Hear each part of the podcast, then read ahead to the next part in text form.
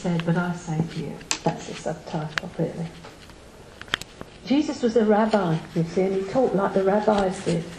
And around the rabbis would gather about 200 people who would follow them about from place to place. Wherever the rabbi went, the teacher went, they would follow so that they could learn what he had to say. And he would have followers and believers and disciples. There were three distinct groups. And the disciples were the ones that were closest to him, the ones that he sifted out that he knew would actually retain the word that he was giving them and would put it into practice, and much more importantly, would pass it on to the next generation.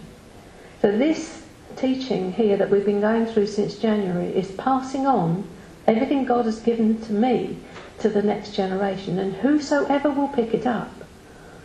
It's not down to me to decide who is going to pick it up.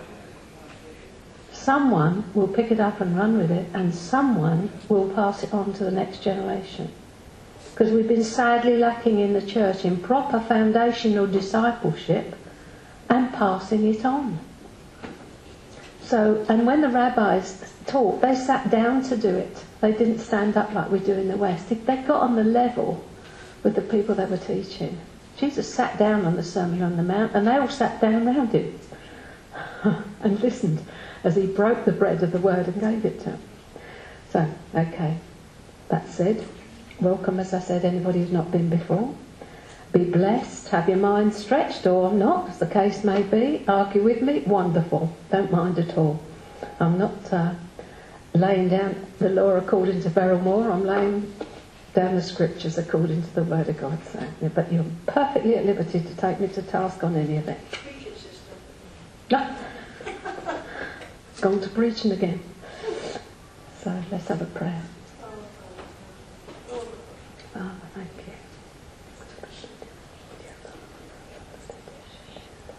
Father, I'm so glad that it's your word and not mine. Father, I pray for a spirit of wisdom and revelation to be upon all of us. Opening, Father, the eyes of our understanding, causing us to see things in your word that we've never seen before.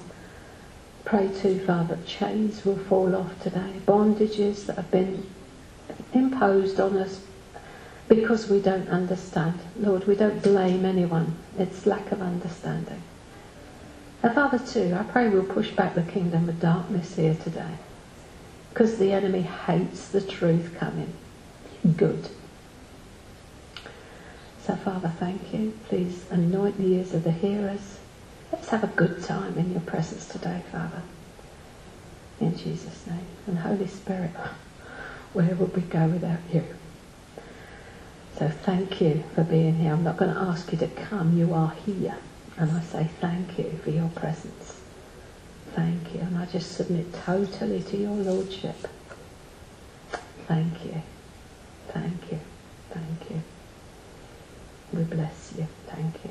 Thank you. Thank you. Thank you. Amen. Right. Basket. If anybody wants to give anything, the basket's there, and as I'm wont to say, and if there's anything in it and you're hard up, take it out. That's the way we do it. So, where I feel God is taking us now, we've sort of moved from one season to another, is into actually having a look at the Sermon on the Mount, which is brilliant. It's not going to be in any order, because the first thing that the Lord sort of picked out for me to do, have I said everything? Yes. Is money matters. So here we go. So in the next few months we'll be looking at what are known as the Beatitudes or the Sermon on the Mount, Matthew 5, 6 and 7. Jesus said, you have heard it said, but I say to you. He was saying, you've heard all the teachers of the law telling you something, but I say to you. Every time he introduced something different, and he prefaced it with the same words. You have heard, but I say, which means he was going to tell them something different. The scribes and the Pharisees whom Jesus addressed had been brought up on the law and the commandments, and they'd been unable to keep them.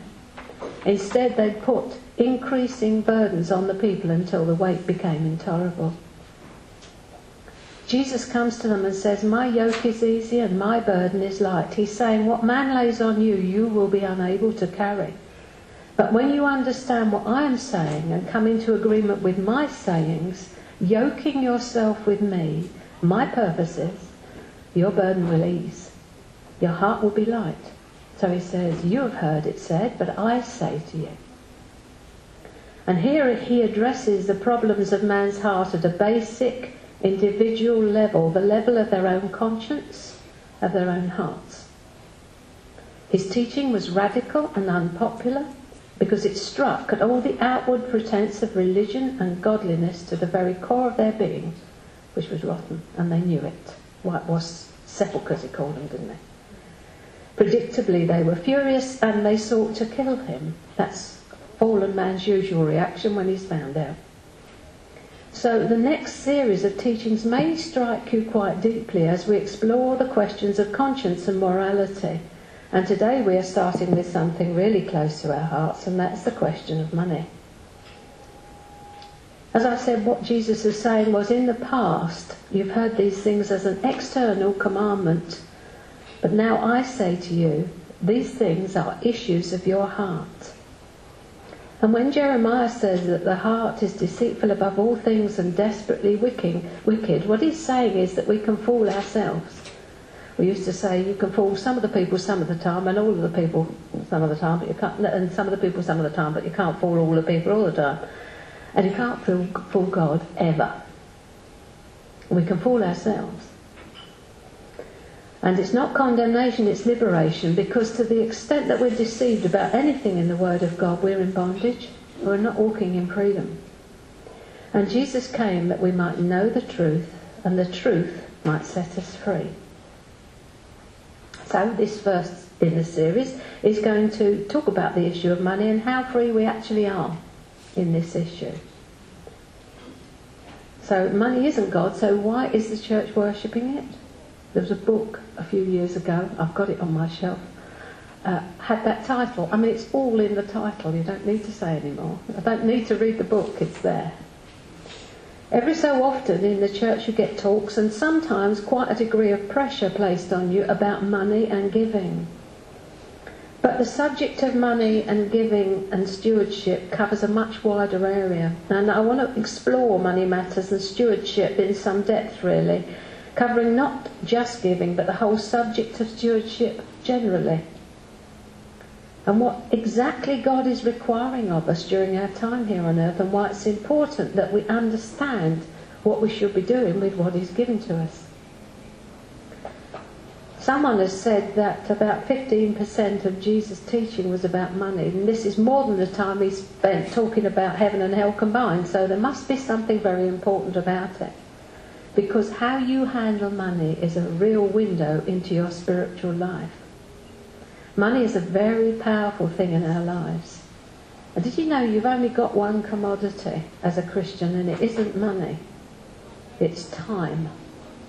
That is the only commodity you have. So if your mind is revolving around the fact that you've got money and you need it and this and that and the next thing, you're focused on the wrong thing. It is what you do with the hours God's given you that is important. And that's not to bring you into bondage, that's to set you free.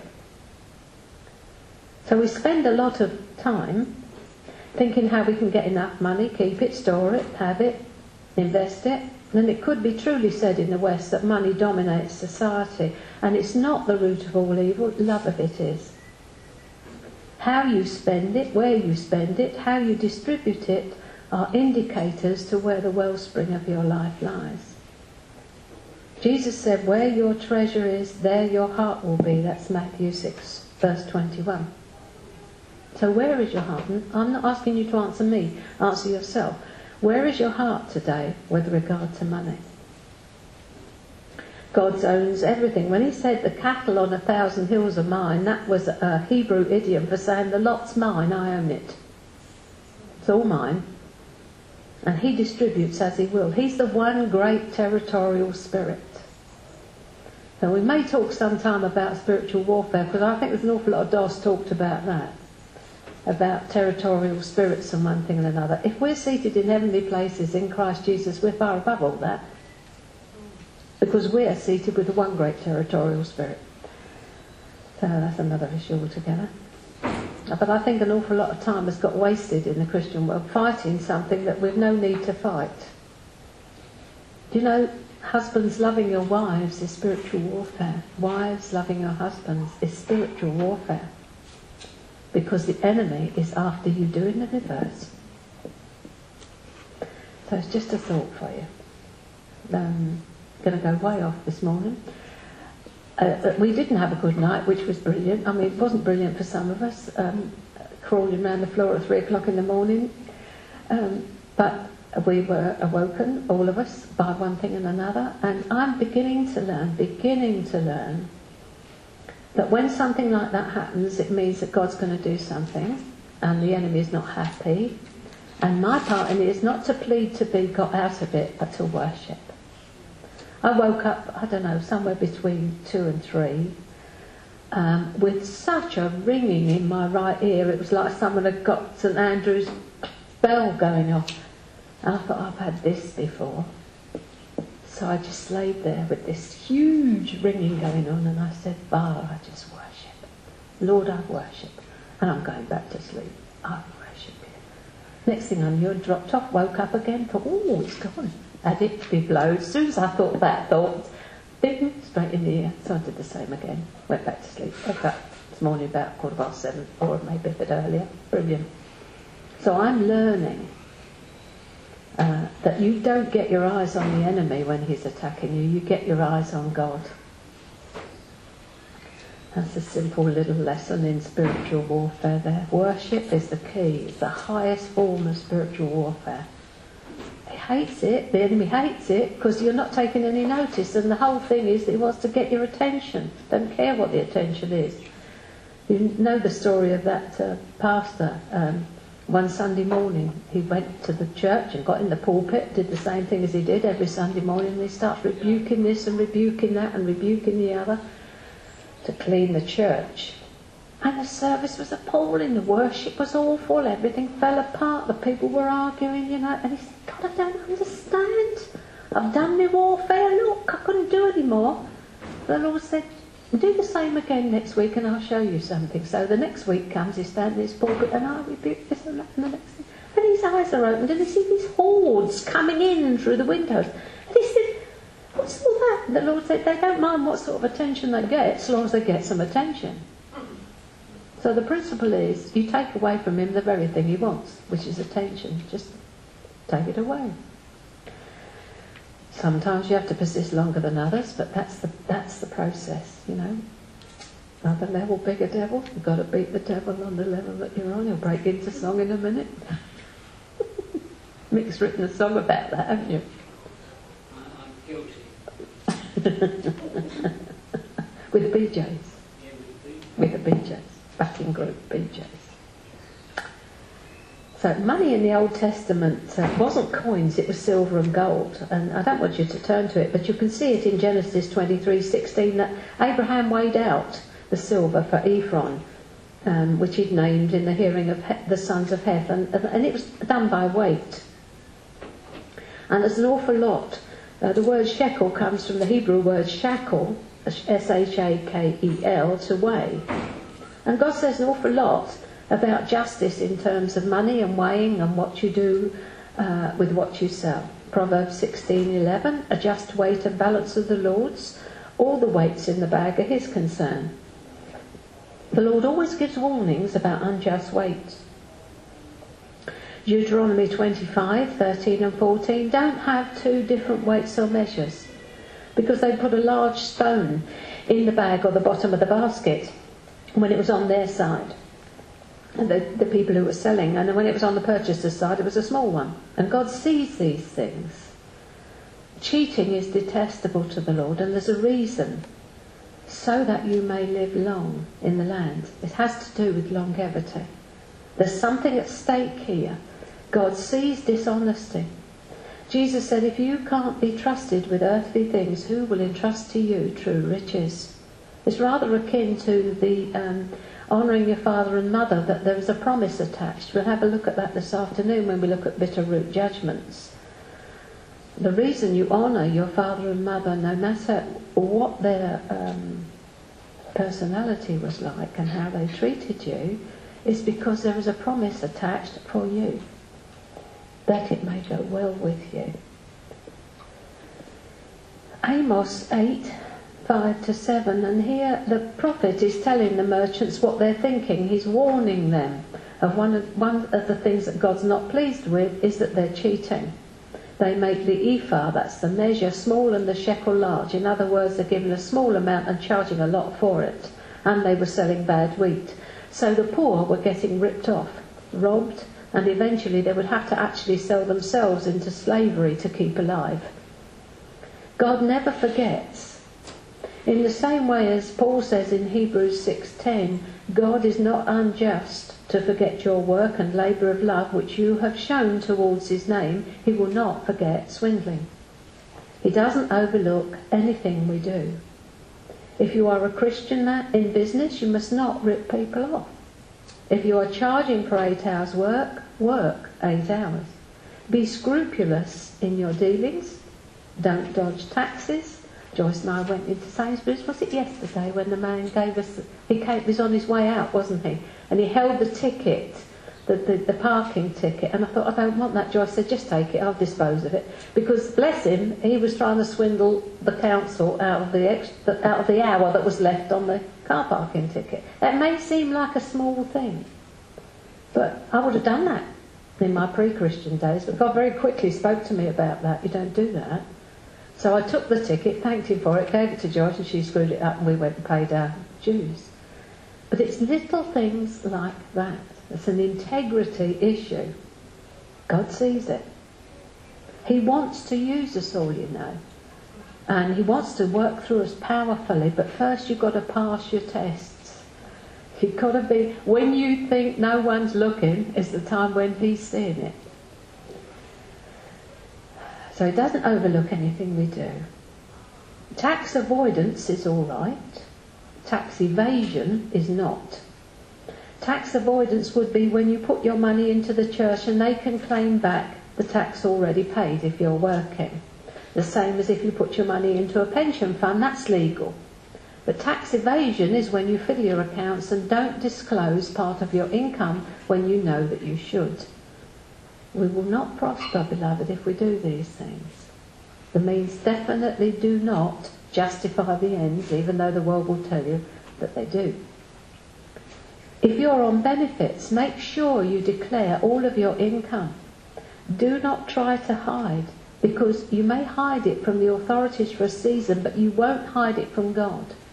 And sooner or later, the law of sowing and reaping will catch up with you, and God will call you to account. He's not angry with you. He's disciplining you as a much-loved child. Everything is in-house with God. Always, he is dealing with you in-house. So our dealings have to be totally open and honest. Don't promise anything to anyone without keeping the promise, even at a cost to yourself. Quickly, over to Joshua 9. Some of you may know this scripture. There's a lesson in it for us, really. Mine once headed up failure with the Gibeonites. And it came to pass when all the kings who were on this side of the Jordan, in the hills and in the lowland, I'm reading from verse 1 in the New King James, and in all the coasts of the great sea towards Lebanon, the Hittite, the Amorite, the Canaanite, the Perizzite, the Hivite, the Jebusite, all the ites, heard of it, that they gathered together to fight Joshua and Israel with one accord. But when the inhabitants of Gibeon heard what Joshua had done to Jericho and Ai, they worked craftily and went and pretended to be ambassadors. They took old sacks on their donkeys, old wineskins torn and mended, old and patched sandals on their feet, old garments on themselves, and all the bread of their provision was dry and mouldy. And they went to Joshua, to the camp at Gilgal, and said to him and to the men of Israel, "We have come from a far country. Now therefore make a covenant with us." But the men of Israel said to the Hivites, "Perhaps you dwell among us, so how can we make a covenant with you?" And they said to Joshua, "We are your servants. Joshua said to them, "Who are you and where do you come from?" So they said, "From a far country your servants have come, because of the name of the Lord your God, because we heard of his fame and all he did in Egypt, and all that he did to the two kings." So they're telling porkies they've come from just up the road. Actually, so he finds out. He makes a peace treaty with them, and then after 3 days, and he'd made this covenant, he heard that they were neighbours who lived nearby. So he's got foot and mouth disease. He's put his foot in it, made a covenant with these people, which he cannot and will not break. And so he ended up using them, I think, as woodcutters. Lesson for us is it's not always as it looks. So just pray about things. Joshua on this occasion did not seek the Lord. Whenever David didn't seek the Lord and took counsel from his elders, trouble started. When he moved the ark and it seemed good to him and the commanders to put it on a new cart. Uzzah died as a result of that. Oh, that's nice. No, it's rough, that's lovely. You can pull the door if you like, yeah. Wonderful. What's the second of that door, am I?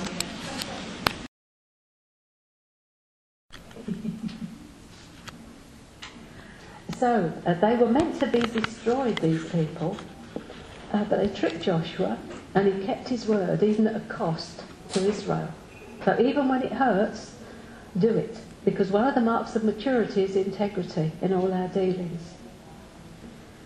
Looking at Israel, God promised to bring them into a good land. He actually set it up so that they were on a trade route, and that meant, but with the land which yielded so much and so rich and the mineral content of it, God had set them up so that they could be wealthy. Abraham was wealthy. He had camels and donkeys and sheep and cattle, maidservants and menservants. And the ancient world saw wealth as these sort of things, not just silver and gold, though he obviously had those as well. There were many wealthy people in the Old Testament, so being wealthy is not a problem. It's how you get it, how you keep it, and what you do with it. Job owned 7,000 sheep, 3,000 camels, 500 yoke of oxen, 500 donkeys, and had a large number of servants. He was the greatest man among all the peoples of the East. The Bible lists out the wealth of the day, and it was in livestock prominently. Barzillai, he's another one. He provided for King David during his stay in Manahem, for he was a very wealthy man. These were righteous men. Boaz, he was another wealthy, righteous man. And you remember the woman at Shunem that Elisha went to see? And he stayed there for a meal, and he needed a bit of support, and God provided this well-to-do woman. He provided means for Elisha to live when he was staying there. God remembers such actions, and when Elisha wanted to give her something, Gehazi says, her husband is old and she has no son. So you know the rest of the story. She has a child after a year, and 8 years later he's taken ill in the field, and Elisha raises him from the dead. God's not unjust to forget your alms. There is a reward. I don't mean alms, A-R-M-S, A-L-M-S. And he doesn't forget your stinginess either, or your generosity. So you see, it's always looking. Sometimes payback comes in ways that we don't expect. In the New Testament, wealthy women supported Jesus. Joanna, wife of the manager of Herod's household, Susanna and many others, they weren't poor, they had money, and they were supporting the work of God. The poor in the church were supported because of wealthy people. In Acts 2 we read there were no needy persons among them, for from time to time those who owned houses and land sold them and brought the proceeds and laid them at the apostles' feet, and it was distributed to anyone who had a need. So these wealthy people funded the work of the ministry. The Bible does not support the thought that it's spiritual to be poor. I've heard stories of last century sort of the pastor being proud that his kids had no shoes because everything was going into the work of God. That is not the way the Lord sees it. It's not that way. It's not that. God can make money if he needs to. Graham Cook tells the story of going into meetings where people have got no money in their pockets and coming out with money, pockets full of money. We've had money multiplied here. It happened to one of the girlies when we were in the Wallace room a few weeks ago. The basket was there, and one minute there was nothing in it, and I looked and it seemed to be overblown with what looked like newly printed notes. And I thought, well, that's nice. And then this girlie came by and she squealed. She said, I've put some money in the collection for the lady who's going abroad. She said, and I just opened my purse and I didn't think I've got anything in there. And God's multiplied, there's money in there again. So I'll give it to you. She said, put it in the basket. She was really, it really gets through her. But I understand that God, we serve a God who supernaturally multiplies. We tend to divide it and say, you know, well, I've got this and so I'll divide it with you, but he multiplies the thing. Am I doing something that's making me pop?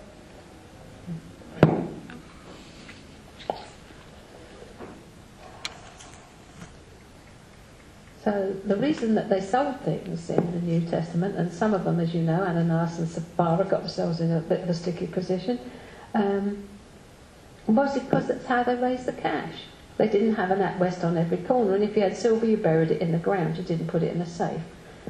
So it's not a bad thing to have money in your pocket, but the question is, what's really important? And again, the heart of the issue is the issue of the heart.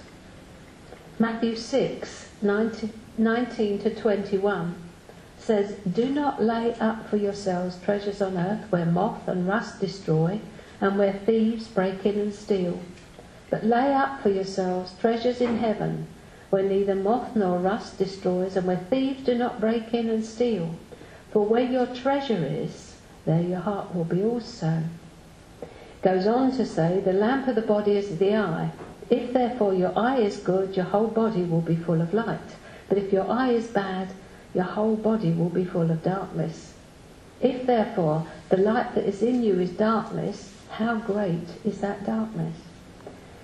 This is a Hebrew idiom for meanness, because good eye is a generous person. This is where it's so useful to go into the Hebrew roots of the Bible and find out what exactly was being said, because we put a Western view on an awful lot of stuff and come up with the wrong answer. And so we lose what Jesus was actually saying because we don't understand the culture. And we do need to remember, as I'm always saying, the Bible is Jewish from start to finish. It was not written by Gentiles.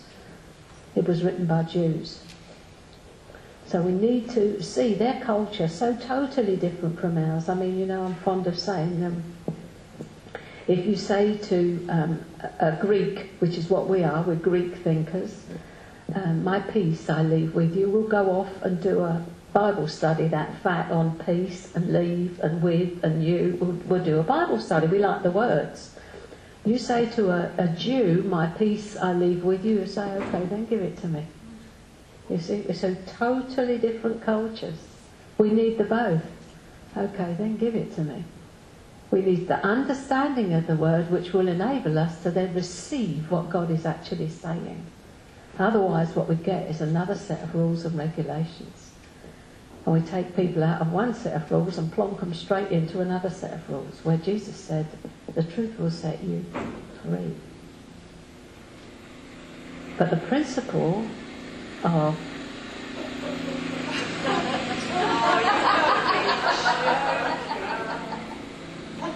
The railroad runs through the middle of the house, up and down through the middle of the house.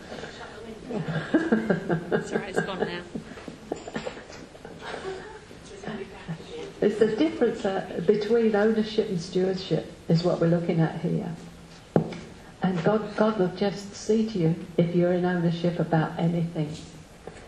If you're in ministry and you own it, my ministry this and my ministry that, and my church this and my church that, it ain't your ministry and it ain't your church. That's ownership. You're in stewardship, and you're going to have to give an account. So you need to be a steward, not an owner. But that's the whole basis of it, is stewardship. He gives it to us, and then he sees what we do with it. So here's Jesus saying now, You can't serve God and mammon.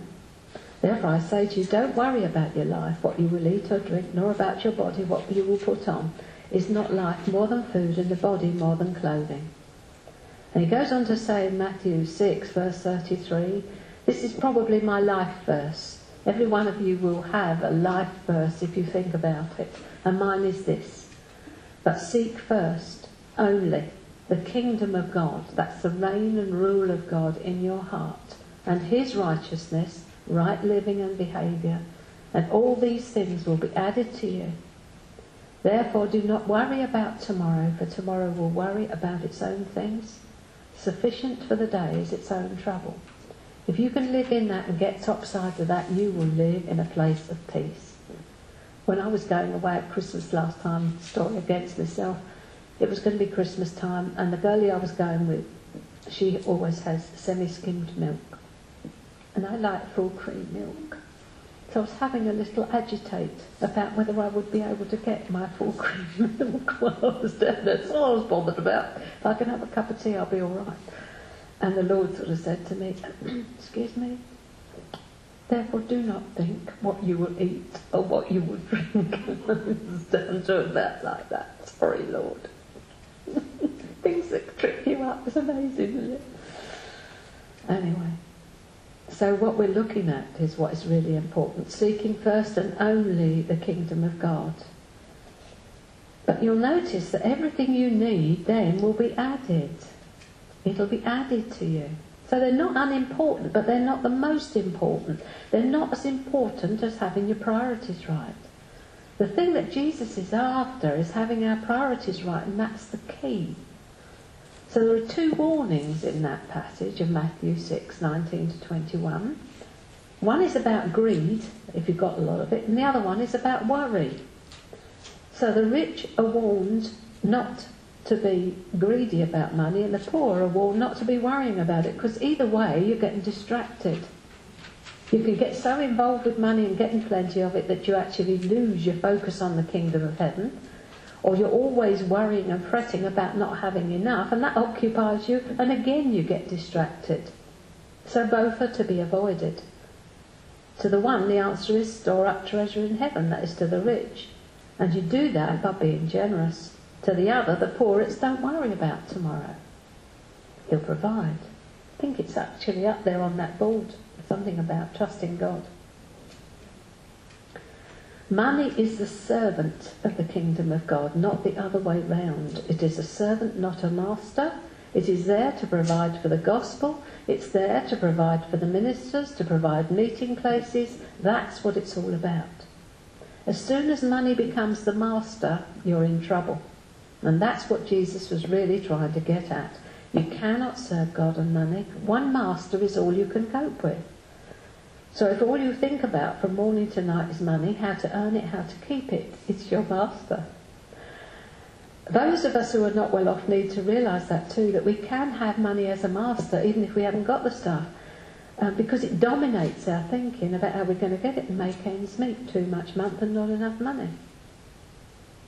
Some of you know the story of how we live, and sometimes it can get a bit hairy with large bills coming in and not enough money coming in. And I was on one of my agitation trips not too long ago, and through the door came an advert for one of the car breakdown services, and right across it said, "We won't leave you broke." So I knew what God was saying. I just suck it up on the wall to remind myself. I look at it every time. It's okay. You won't leave us broke.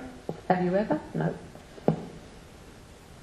God sets you to do something, I tell you, he will fund it.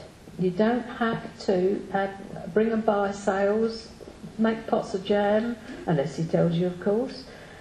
Sow little dollies like we used to have. We've had to go that way. We have had to do it the hard way, but because God told us to, not because we thought we need to raise funds, you know what I mean?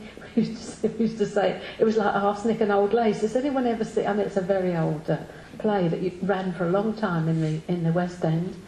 And these two old ladies, they were very lovely and done up in their lace, but they used arsenic and they popped off everybody who came in the house, you know, so it's called arsenic and old lace. And I said to Joyce, we're a bit like that. During the day where we'd be making little dollies and selling them at the Wesley Centre and casting out demons in the evening, you know, arsenic and old lace. We looked innocent enough. Still do, except if you happen to be a demon.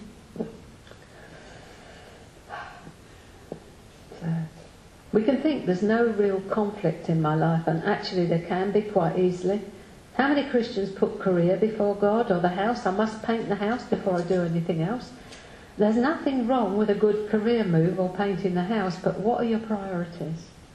Is your time with God your priority, or is painting the house? When I've done this, Lord, do you remember somebody else saying that? Lord, let me first bury my father. And Jesus said, sounds cruel, follow me and let the dead bury their own dead. What the man was saying was, let me hang about until Dad pops off and I get my inheritance, and then I'll be free to follow you and do whatever you want. I have heard people say, well, when I get this and this and this, then I'm going to give my life to the Lord and I'm going to give him what he wants. One person who said that to me, I had a dream about, and I was going down some stairs and this person was behind me. And when I've done this and that and the next thing, then I'm going to really go for it in God. And I answered, you won't have time. And they died. They actually were taken before they thought they were ready to commit themselves to God. So if he's asking you to give him something today, please would you give it to him, because he's not a robber. And we come, he brings us the easiest way we will come. It's us that stop our progress in the Christian walk, you know, it's nobody else. He will fast track us. You get to choose. If you are wrestling with something right now and God's saying, I want you from moving over here to over here, you can do it. 30 seconds flat, it's a decision. Move. But it's as easy as that. That was for someone I expect. So what he's saying is, I'll get my inheritance, then I'll be free to follow you and do what you want. Jesus says, you're no good to me. Lord, I can't spare you an hour this day. I've got too much to do. God will always meet you. You will find those so urgent things will get done. Make room for him. Proverbs 16:3 says, commit your works to the Lord and your thoughts will be established. When you're busy as we are, you have to do that, so that what you thought was important, he will sometimes do a swipe straight through the centre of it, and you'll find at the end of the day you've done that which was important. And it is never a waste of time to spend time with God, because all things come of him. And everything goes back to him. And without him, you can do diddly squat. That doesn't mean you can't actually do anything. It means you can do nothing of lasting value without him. So have a little way. What is your life consisting of right now? What in it is going to be gold, silver and precious jewels on that day? Because there's a reward in it. He wants to reward you, but he can't reward you for wood, hay and stubble. That'll go poof. He's not unjust. Whatever money is for believers, money is dangerous for unbelievers. Luke 12:13 to 21, and the parable of the rich fool. Jesus, you'll notice, is not drawn into the dispute. He speaks a principle into their lives, and he says, a man's life does not consist of the abundance of the things he possesses. That's not what's important. What is important is your immortal soul. The kingdom of heaven is more important than wealth. This is really important for the unbeliever. It isn't how you stand with your bank manager that's important. It's how you stand before God and with God. So he's saying, you're not rich towards God. In this passage, the man's heart is revealed. Soul, take your ease, eat, drink and be merry. And God speaks to him on the level of his thinking, because he says, this night your soul is required. So what will happen to your money then? The object of the discussion remains the same. What will happen to the money? This is right on his level, speaking where he understands. Fool, God says. That's how God thinks about people who are occupied with the things of this world. You can't take it with you, so you might as well do something useful with it while you've got it. Overall, the Bible views money as neutral. What is important is heart attitude. What we do with it, that's what's important. So if money is more important than kingdom, it matters not whether we are rich or poor. Proverbs 27:24 says, riches are not forever, nor does a crown endure to all generations. All things are passing. 1 John 2:15, do not love the world or the things in the world. If anyone loves the world, the love of the Father is not in him. Jeremiah 9:23-24, let not the wise man glory in his wisdom. Let not the mighty man glory in his might, nor let the rich man glory in his riches. But let him who glories glory in this, that he understands and knows me, that I am the Lord, exercising loving kindness, judgment and righteousness in the earth, for in these I delight, says the Lord.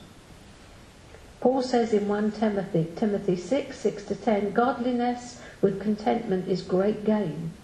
For we brought nothing into this world, and it's certain we can carry nothing out.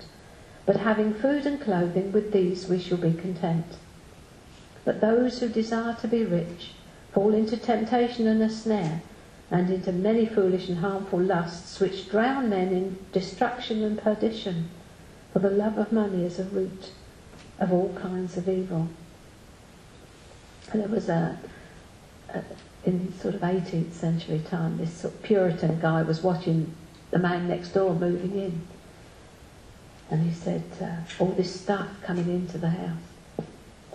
Friend, he said, if thou dost have, I've got it here a bit further, the nub of it is, I'll show you how to do without. Or I've actually got this in my notes a bit further on. I thought I could remember it, but I can't remember it, so I'll come to it in a minute. Tell me what thou needest and I'll tell thee how to do without it. It's incredible what you could do without when you really try. So managing money, what does the Bible have to say about managing it? 1 Chronicles 29:14, David is speaking, but who am I and who are my people? One of my favourite scriptures, this one, that we should be able to offer so willingly as this.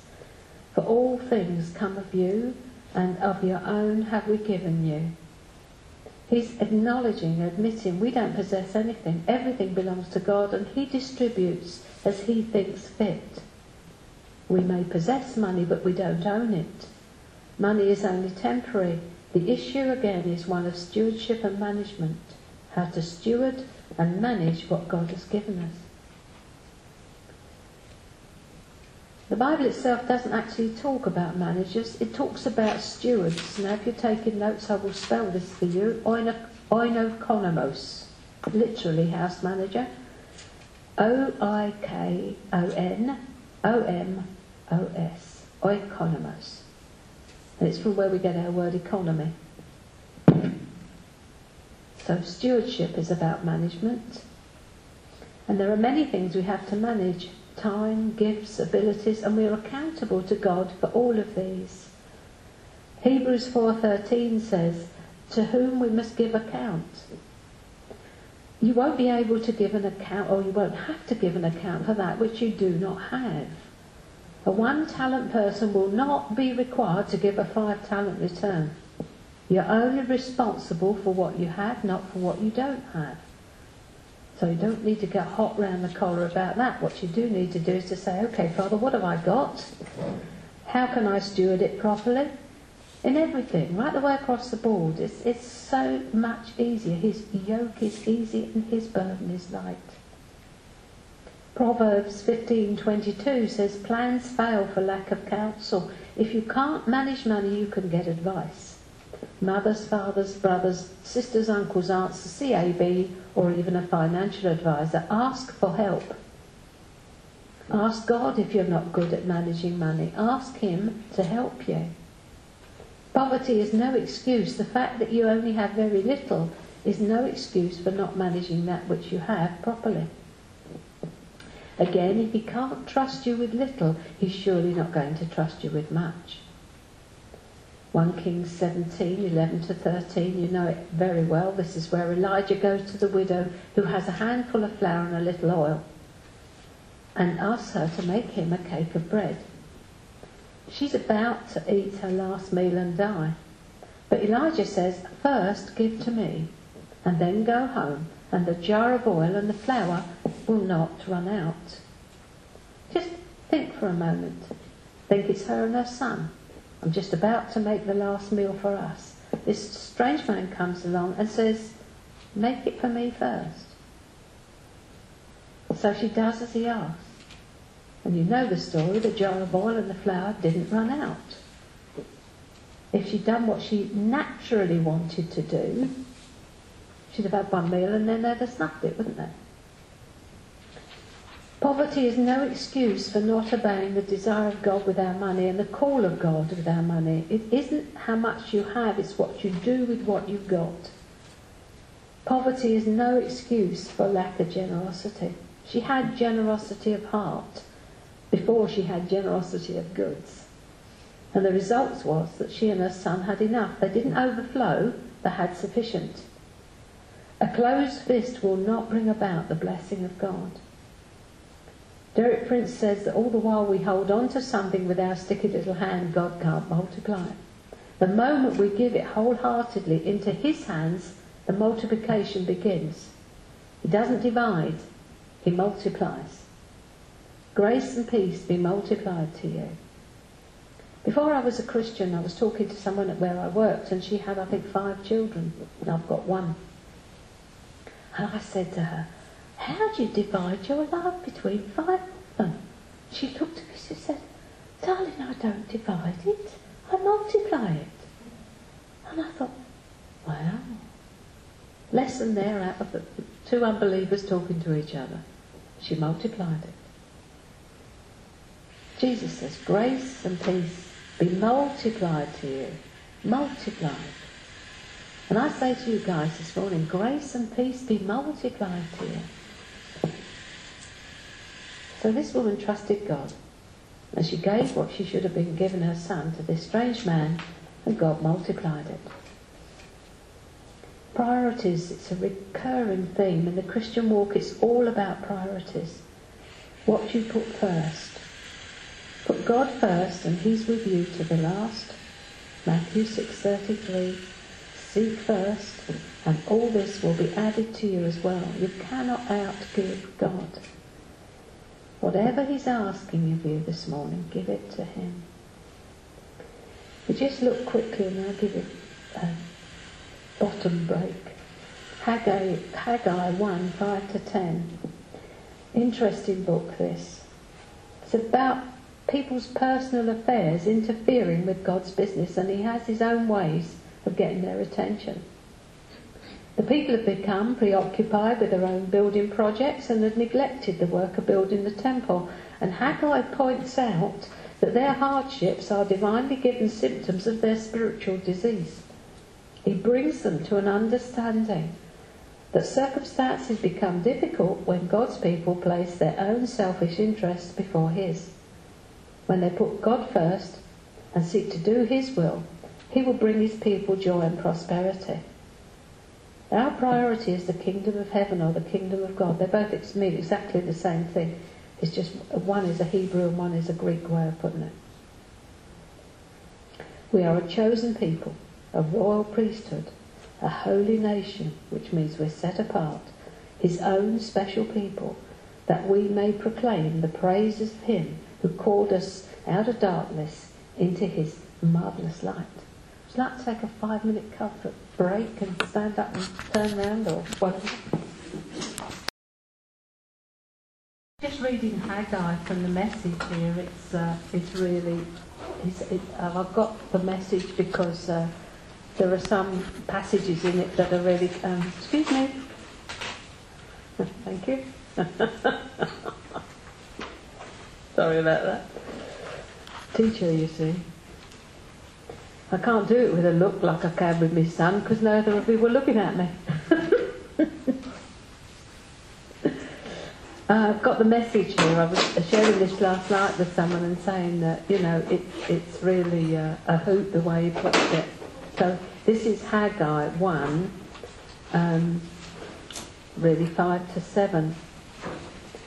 And he says, this is God speaking, take a good hard look at your life. Think it over. You've spent a lot of money, but you haven't much to show for it. You keep filling your plates, but you never get filled up. You keep drinking and drinking, but you're always thirsty. You put on layer after layer of clothes, but you can't get warm. And the people who work for you, what are they getting out of it? Not much. A leaky, rusted-out bucket, that's what. Take a good hard look at your life. Think it over. And then he tells them what he wants them to do. And he's got it again. Thank you.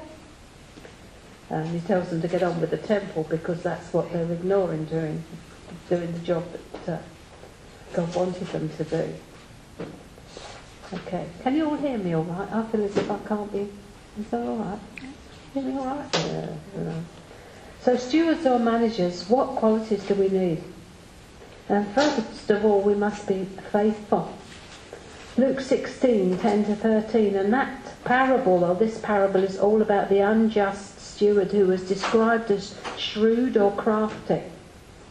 He found out that he was about to be found out, if you see what I mean, and made provision for himself. He'd been diddling his master and closing time was about to be called. He was not faithful. He was probably fiddling the books, adding interest to some people's accounts. That's why he went back and had them all to their bills. He was storing up favour for himself in the time to come when he was out of work. And Jesus commended him for being shrewd in this world's goods, and goes on to say that no man can serve two masters. And he was talking in verse 14 to the Pharisees, who were lovers of money, and they did not like what he was saying. And he went on to describe what was going to happen to them if they died and they didn't change their ways and put God first instead of money, which was their God. He was saying you can't take it with you. Invest it in something that will last. Ecclesiastes 3:11 says that he has set eternity in the heart of man. So we need to begin to measure everything we do with eternity in mind, because that's where we're headed after this short span here. What we do now, will it affect, as I said, our rewards then, and it's worth considering. It's better than a pension scheme. None of us know. I was very interested when we came in and we looked at that board there. How close is the end of the world? I don't know where your theology takes you about whether the church is going to be taken out of the way first, or whether what we're looking for next is the second coming. If you are unsure about that, the notes on Revelation might help you a little bit. What we did at the last Baton meeting that we had. We don't know when we're going to be called to account, or we don't know when we're going to stand before the bema seat of God. I want to say to you, no one in this room is going to stand before the great white throne. There is an erroneous teaching in the church that we will stand before the great white throne. We will not. That is for unbelievers. The seat we will stand before is the bema seat, which is the one where the rewards are handed out, where the crowns are handed out. I want a crown or six, don't you? To throw at the Lord's feet. Oh, there is a purpose, you know. There is a purpose here. Better than a pension scheme. So 1 Corinthians 4:2 says it is required of stewards that they be found faithful. Someone was asking me in the break about the scriptures I was giving. They will all be in the notes. You know, that's why I speak from notes, so that you can have them exactly, apart from the little asides that you don't get unless you have the CDs. So 1 Corinthians 4:2, it is required of stewards, that's us, that they be found faithful. Paul was talking about the mysteries of God, and the mysteries are that which was hidden is now revealed. Faithful means trustworthy, reliable or believing. Faithful to the master, to the one to whom you need to give an account, the one who matters. Everything is for an audience of one. Father pleasers. Jesus only ever did what the Father asked him. He was a father pleaser. We want to be father pleasers. If you are fearful of people, just think that there's only one person you need to please, and that's the Father, and He's pleased with you already. So stuff what anybody else thinks about you. His important, His feelings towards you, the way He sees you, is far more important than anyone else. People pleasing is a real trap. You don't want it. So we're not responsible for everything, we're only responsible for our own talent. We're only responsible for what God has given us to do. He calls Abraham, leave your land and go to the land I'll show you. Abraham was only required to do what was asked of him. Remember when he called Abraham, he didn't know where he was going. He went out not knowing where he went. I'm responsible at the moment to preach or teach the message as well as I can, but I'm not responsible for you to hear it, learn it or obey it. But if you find me giving the same message, it's probably because God's saying they're not hearing it, tell them again. Give it to them in a different shape. Same meat, different gravy, as my father used to say. Just give it to them the same way. I can only lay down these truths and leave you to decide before God, is this right or is this something I should eat? So every one of us is given things which we steward for the Lord. Our own life, our spouse if we have one, our family, our work and fellowship life, and the assets that the Lord gives us and enables us to build with. And my faithfulness consists in doing what God has called me to right now. It isn't what He called me to a few years ago. I'm moving into something different, and so I've got to be faithful with that. I'm in this, a state of a transition, like a horse when it changes feet, all 4 feet off the air, in the air, off the ground, striking off on a different foot. Faithfulness is expressed in diligence, and the Old English word and meaning of diligence is with love, from the Latin diligio, which is Latin for to love. So diligence, diligio, that's D-I-L-I-G-O. Diligence in Scripture is often translated from the Hebrew words, which mean such things as care, speed, or being scrupulous. And if you love the Lord, you'll serve Him well. If you don't love Him, you're not going to serve Him. But you may be serving a God of your own making who allows you a licence He would never give. I meet Christians every day who don't actually know Jesus but have a God of their own making who is very liberal in what He allows. So the key to successful stewardship is love. Matthew 22:37-40, you shall love the Lord your God with all your heart, with all your soul, and with all your mind. This is the first and greatest commandment, and the second is like it. You shall love your neighbour as yourself. On these two commandments hang all the law and the prophets. The move of God right now is the Father heart of God. And if you're drawn into the Father heart of God, you cannot but help but love other people. Because everything comes from Him. You can't love the church, the body of Christ, the bride, with your own emotions. You'll get fed up, ticked off, absolutely sick of what you see, what you hear, what you understand. But if you are drawn by the love of the Father to see things from the way He sees it, to see that the brokenness, and that we do walk on broken legs. The best of us won't walk on broken legs because of the fall. You then become not critical and judgmental, but you love people and you meet them where they are at. So it is essential that you love the Lord your God with all your heart, soul, mind and strength first. And you do that because you respond to His love for you. We are responders. We're built to respond. We're not built to react. We learn about not reacting as we learn to respond rather than react. But that's another teaching altogether. But the fact is that when He allures you, as He does at the moment, and calls you into fellowship with Himself so that He may show you His heart, there is no lovelier place to live. Because you start to see things with a completely different perspective. So it's all about Him and your relationship with Him. And He is a rewarder of those who diligently seek Him, it says in Hebrews 11:6. It comes to my mind that the letter killeth, but the spirit giveth life. If you just hear someone say, you've got to love the Lord your God with all your heart, soul, mind and strength. That's the letter. And I've seen a preacher do this. He says, Logos versus Rhema, he says. Logos, dust on it. Blow it off. It's hard. There's nothing in it. It's just a commandment. But as we're seeing, what Jesus was saying, you have heard, but I am saying to you. He's talking about relationship. It's all relational. So you need to come into that relationship. The door's open. Come into that relationship so that when he says, you know, love me as I love you virtually, and then you won't find it difficult. It's all about being, allowing yourself to be drawn. Letter versus the spirit.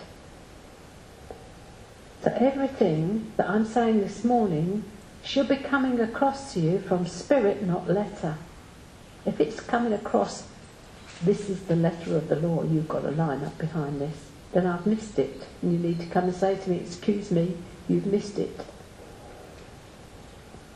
I don't know why, but it just keeps coming into my mind that when I first came into Christianity, and some of you would be the same, about 20 years ago, one of the big hot potatoes was, should women wear hats in church? Now, for some of you that's absolutely never been an issue, but it was a real issue in the Pentecostal church. You had to wear your berry. That was the letter of the law. The Word of God actually says about covering, it's this, it's your hair. Women should not go into church with a shaved head because it meant that they were had been in prostitution and their heads were shaved when they got found out of what they were doing. Letter versus spirit. Am I making myself clear? Am I, or are you completely puzzled by what I'm saying here? I'm just thinking back to where I've come from and how God has opened the scriptures and he sort of says, no, it's not like that. It's like this. It's your heart I'm after. I don't care whether you wear a hat or not. Should women teach? Another hot potato. Are there women apostles? Oh, my goodness, now you're really getting into this. Is leadership male? Oh!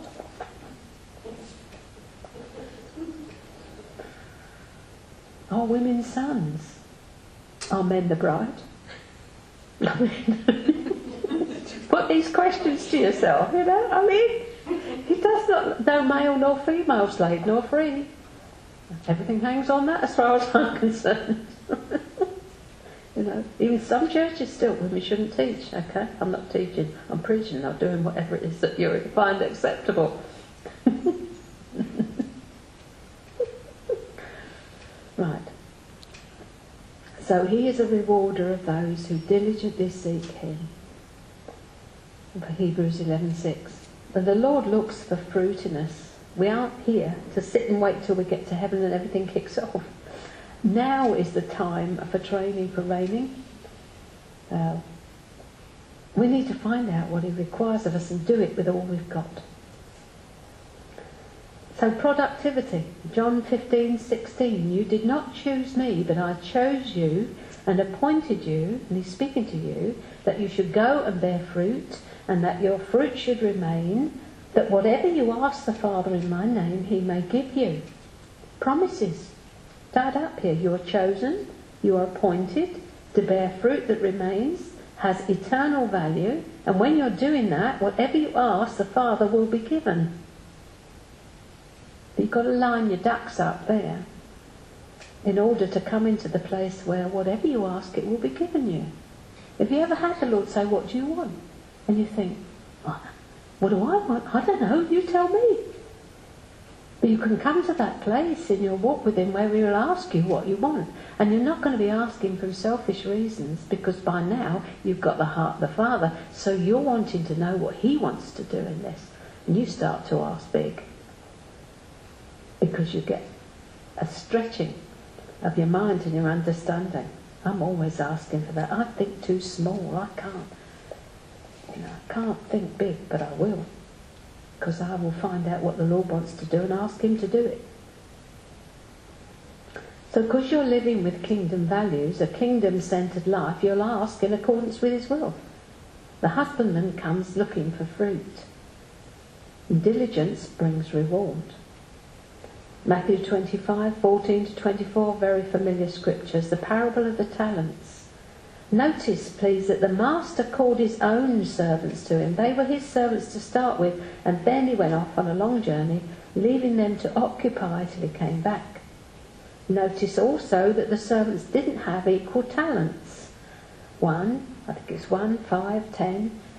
God understands each of us, and he gives what he thinks fit and right to suit our abilities. We're all equal before him inasmuch as he loves us all unconditionally, but we do not all have equal gifts or abilities. As I said before, a 1-talent person will not be required to give a 5-talent return. None of this is to condemn you, but to urge you to productivity, so that you can find out what are the things that God has planned in advance for you to do. The good works, it says in Ephesians, that he's prepared in advance for you to do. Many of us walk not in the good works he has prepared, but in the good works that the church is asking us to do, which will have no eternal reward. I believe that the first thing the church should be taught to do is to hear God for themselves. Every individual member should be able to hear what God is saying for their lives. And that also is another issue, and something where I believe the Lord is bringing us into line with his word. The whole of what's going on right now is bringing us into line with his word. In the parable of the talents, the 1-talent man misses the point on 2 counts. He misrepresents his master, and he fails in his duty, and he's scolded for his lack of diligence, not because he didn't make a fortune, but because he didn't serve the master as he should. All stewards are expected to be productive. God gives you something and expects a return. And why? Because he wants to give you a reward, that's why. Not that he needs it. He wants to be able to give you something at the end of the day. So what describes the servant who actually did as the master required? Faithfulness, in a word. Well done, good and faithful servant. He simply did what the Lord wanted. The wicked servant didn't love his master. Remember, diligio is to love. And so he misrepresented his master and he let things slide. He totally missed the point that his master would come back looking for a return, sat on his hands and procrastinated. It's good sometimes to ask the Lord if we're sitting on our hands about something he's asked us to do. Procrastination will have eternal consequences. And the root of procrastination is laziness, and the Bible has much to say about this particular virtue. We need to know the times and the seasons. The sons of Issachar, you know, in the Old Testament, they knew the times and the seasons. And spiritual sluggishness is not perceiving what the Holy Spirit is doing now and requiring now. So we need to be like these guys, the sons of Issachar, who knew the times and the seasons. We need to see the season we're in and act accordingly. We can't afford to sit on our hands anymore. Paul says it's required only that we be faithful what we have been given. So I trust you begin to see that stewardship is not just about money. But your attitude to that will show where you are spiritually. Proverbs 24:30-34. I went by the field of a lazy man, by the vineyard of a man devoid of understanding. And there it was, all overgrown with thorns. Its stone wall was broken down. When I saw it, I looked on it and received instruction. Joyce and I are always quoting this when we drop off. A little slumber, a little folding of the hands to rest. So shall your poverty come like a prowler, and your need like an armed man. This speaks of carelessness, of inattention to what needs to be done. Not looking at your credit card and saying, can I really afford all this? But running up debts without concern for how you're going to pay them off. Laziness in any area will end in lack. Be diligent, therefore. And we really need to ask God's help with inattention to monetary matters. Ask his help. In 2 Thessalonians 3:10, there's a scripture When we were with you, we told you if a man doesn't work, don't let him eat. Strong stuff. Anyone who thinks Christianity is a soft way needs to think again. I'm not talking about the sick, the infirm and the aged here. I'm talking about those who should be working but are sponging off the government and the church. And we have to give the whole counsel of God when we teach, not just the nice bits, you know. Proverbs 12:24 says that diligent hands will rule. Proverbs 21:5, the plans of the diligent lead to profit as surely as haste leads to poverty. Proverbs 28:19, one who chases fantasies will have his fill of poverty. Make sure you aren't chasing fantasies. Are you not in the job you should have simply because you can't get yourself going in the morning? Ask God for help. Self-motivation isn't easy. I have to make sure I'm motivated or these meetings would never take place. Yesterday I wanted to read through my notes, but I got into an interesting situation with Mick last night where he was going to teach me to play the keyboard. And I forgot all about the fact that I wanted to look at my notes and read them through and check the scripture references and all that because I was having such a good time. And I was going like that, one, then that one, then that one, then that one. So I said to the Lord when I went up to bed, I don't think I can do it tonight. So when I got up this morning, I got out my laptop, for which I'm most grateful, plugged in and had a quick scan through. But if I'd have got up at 8:30 this morning, I wouldn't have been au fait with what I needed to talk to you about. And of course, I've always got to be aware that God might just change the subject right at the last minute. So you do your homework, you study, you do it, and then he tells you when you get there if he wants to change the direction. But at the moment, he hasn't done that. So the diligent improve themselves. Proverbs 22:29, do you see a man skilled in his work? He will stand before kings. He will not serve before obscure men. The Lord gave me that scripture for my son, which I thought was really lovely. He does work hard, he gets agitated too. Go for promotion, go for training, provided it doesn't cut across God's call for your life.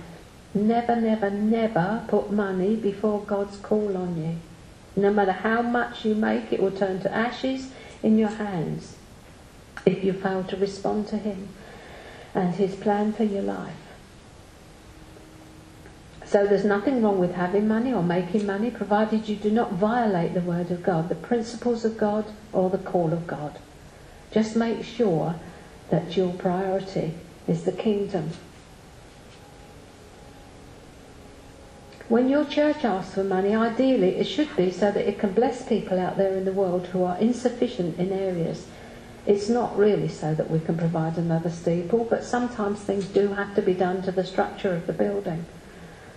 And the labourer is worthy of his hire. Paul says that those who preach the gospel should live by the gospel. So we as a body do have a responsibility to provide for those who labour in the context of church life. That is absolutely right. 1 Corinthians 9:14, diligence and faithfulness is what is required of us in everything. If you aren't sure about where you are in any area, ask God and he'll tell you. If you aren't sure where or what to give, ask him. He will tell you. Don't just be, I was sharing this with Nick last night, I read it in the message. Got two scriptures here, I'm not quite sure, I'll read them back. Oh, sorry. 1 Corinthians 16, 1-3, this speaks very clearly. You know, there's always such an issue, isn't there? I'll come on to it in a minute, but is this the one I wanted? No, it's 2 Corinthians 8, I think, 1:15.